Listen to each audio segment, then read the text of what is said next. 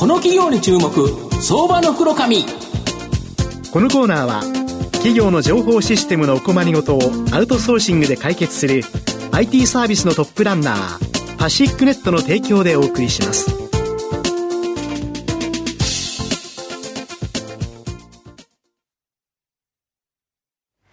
ここからは、相場の福の神こと、藤本信之さんとともにお送りします。藤本さん、こんにちは。毎度、相場の福の神こと、藤本でございます。ますやはり個人投資家は銘柄を探すときに、会社主義法ってあって、ねはい、まあ、これがですね、来週の18日に発売なんですけど、まあ、新規上場している銘柄、これは、まあ、まだ出てなかった。出てないですよね。はい、だけど、あの、実は上場しててですね、銘柄コードが変わってホールディングした会社、これもですね、なくなってるんで、18日からやっとですね、出てくる企業、今日ご紹介したいと思うんですけど、今日ご紹介させていただきますのが、証券コード5535、東証プライム上場、ミガロホールディングス代表取締役社長の中西聖さんにお越しいただいてます。中西さん、よろしくお願いします。はい、よろしくお願いいたします。お願いします。ミガロホールディングスは、東証プライムに上場しており、えー、現在株価が、えー、1504円、1単位15万円少しで買えます。東京都新宿区西新宿に本社がある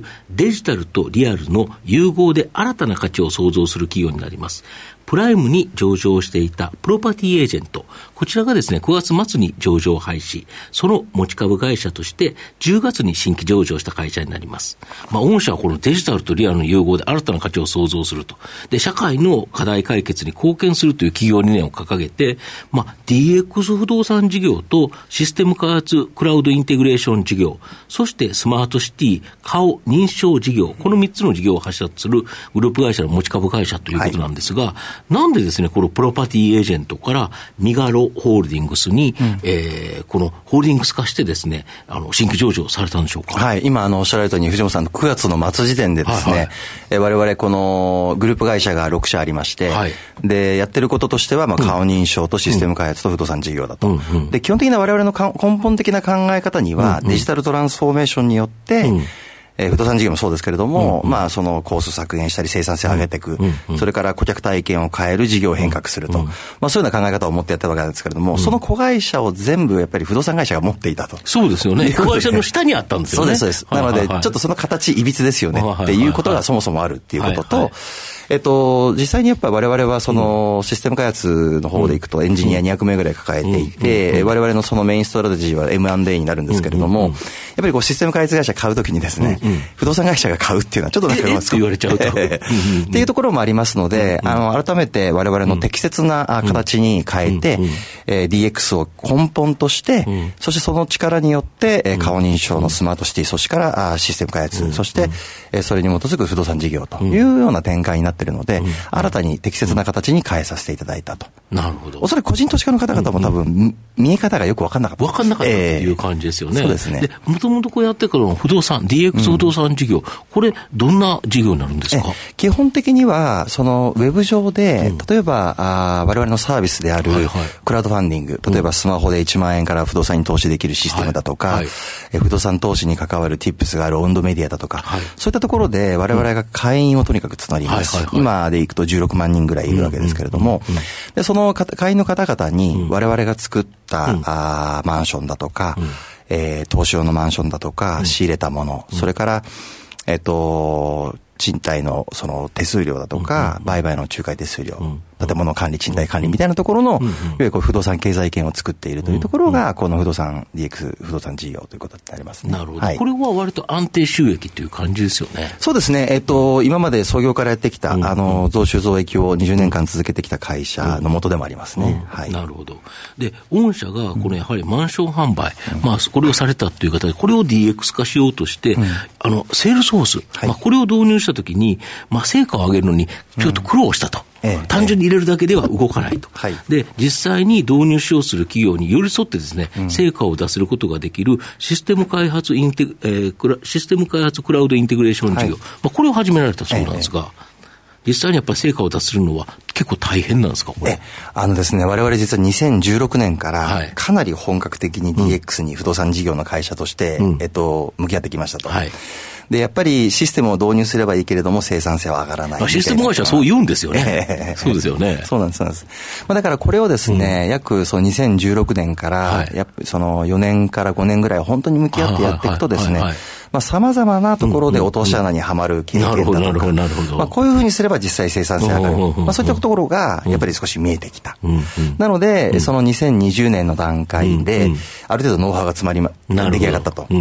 で、そのノウハウ出来上がったところで、周りの企業を見渡してみると、同じ落とし穴に後々はまってる会社が多まあ、かそりゃそうですよ。同じようにみんなハマると。そうですね。なので、えっと、このシステム開発自体は横展開できるとなるほどい。うふうに思って、そこからシステム開発事業が始まったというこなるほど。とですね。で、実際にもう200名のシステムエンジニアがいるっていうことは、システム会社としてもええ。かなりの規模ですよね。そうですね。まあまあ、けど、あの、そ、それなりの規模を今持ったんですけれども、3年ぐらいでですね。まあ、しかし、その需要からいきますと、まあ全然足りなすぎるので、ここはさっき言った、あの、いわゆる MA 戦略で、しっかりとエンジニアを増やしていくということでやっていきたいと。そうすると、この分野に関しては、まだまだ拡大の余地がめちゃくちゃありますよね。え拡大の余地は本当にたくさんあって、もうおそらくどの会社も、おそらく何かを始めるときもシステム抜きには語れない。まあ、そりゃそうですよね。ええ今時ね、はい。手作業で伝票でとかってありえないですもんね。そうですね。なるほど。あと、自社のマンション、やはり他社と差別化したいということで、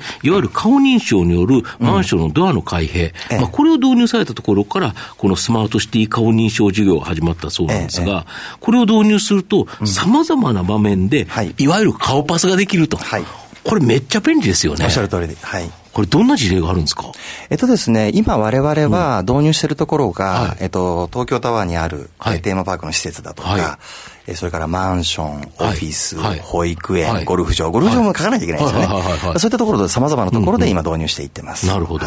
これが広がっていくと、これプラットフォーム事業ですよね。え、プラットフォームです。そうですよね。はい。だから、あれのって、一個一個顔登録して、はい。毎回違うアプリケーションだと大変だけど、ええフリーでこれを使うとええ、一回登録したら、はい。基本連携してるサービスだったら、どこでも顔パスができるということですか？そうです、そうです。あの、なので、例えば、マンションとかに導入していって、今だとですね、結構三菱地所さんとか、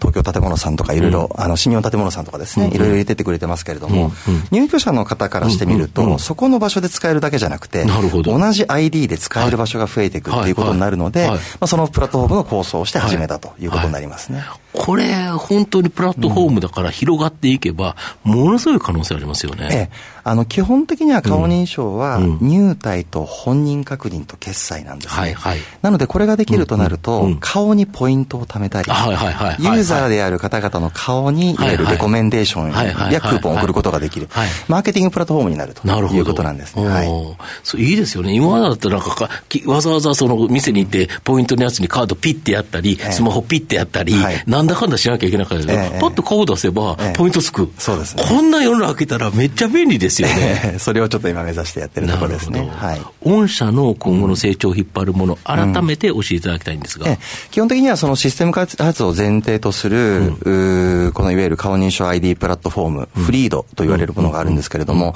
今、あの、様々なところでこう受注いただいて、これ入れていってますと。で、それをこう膨らませながら、かつ、その我々のいわゆるシステム開発におけるその力をですね、はい。不動産事業にも、おどんどんお使って、不動産事業は不動産事業でその差別化して生産性を上げていくと。まあ、いわゆるこのシナジーでもって、基本的に DX をお推進していくトップリーダーになるんだと。そういうようなあの考え方ですね。なるほど。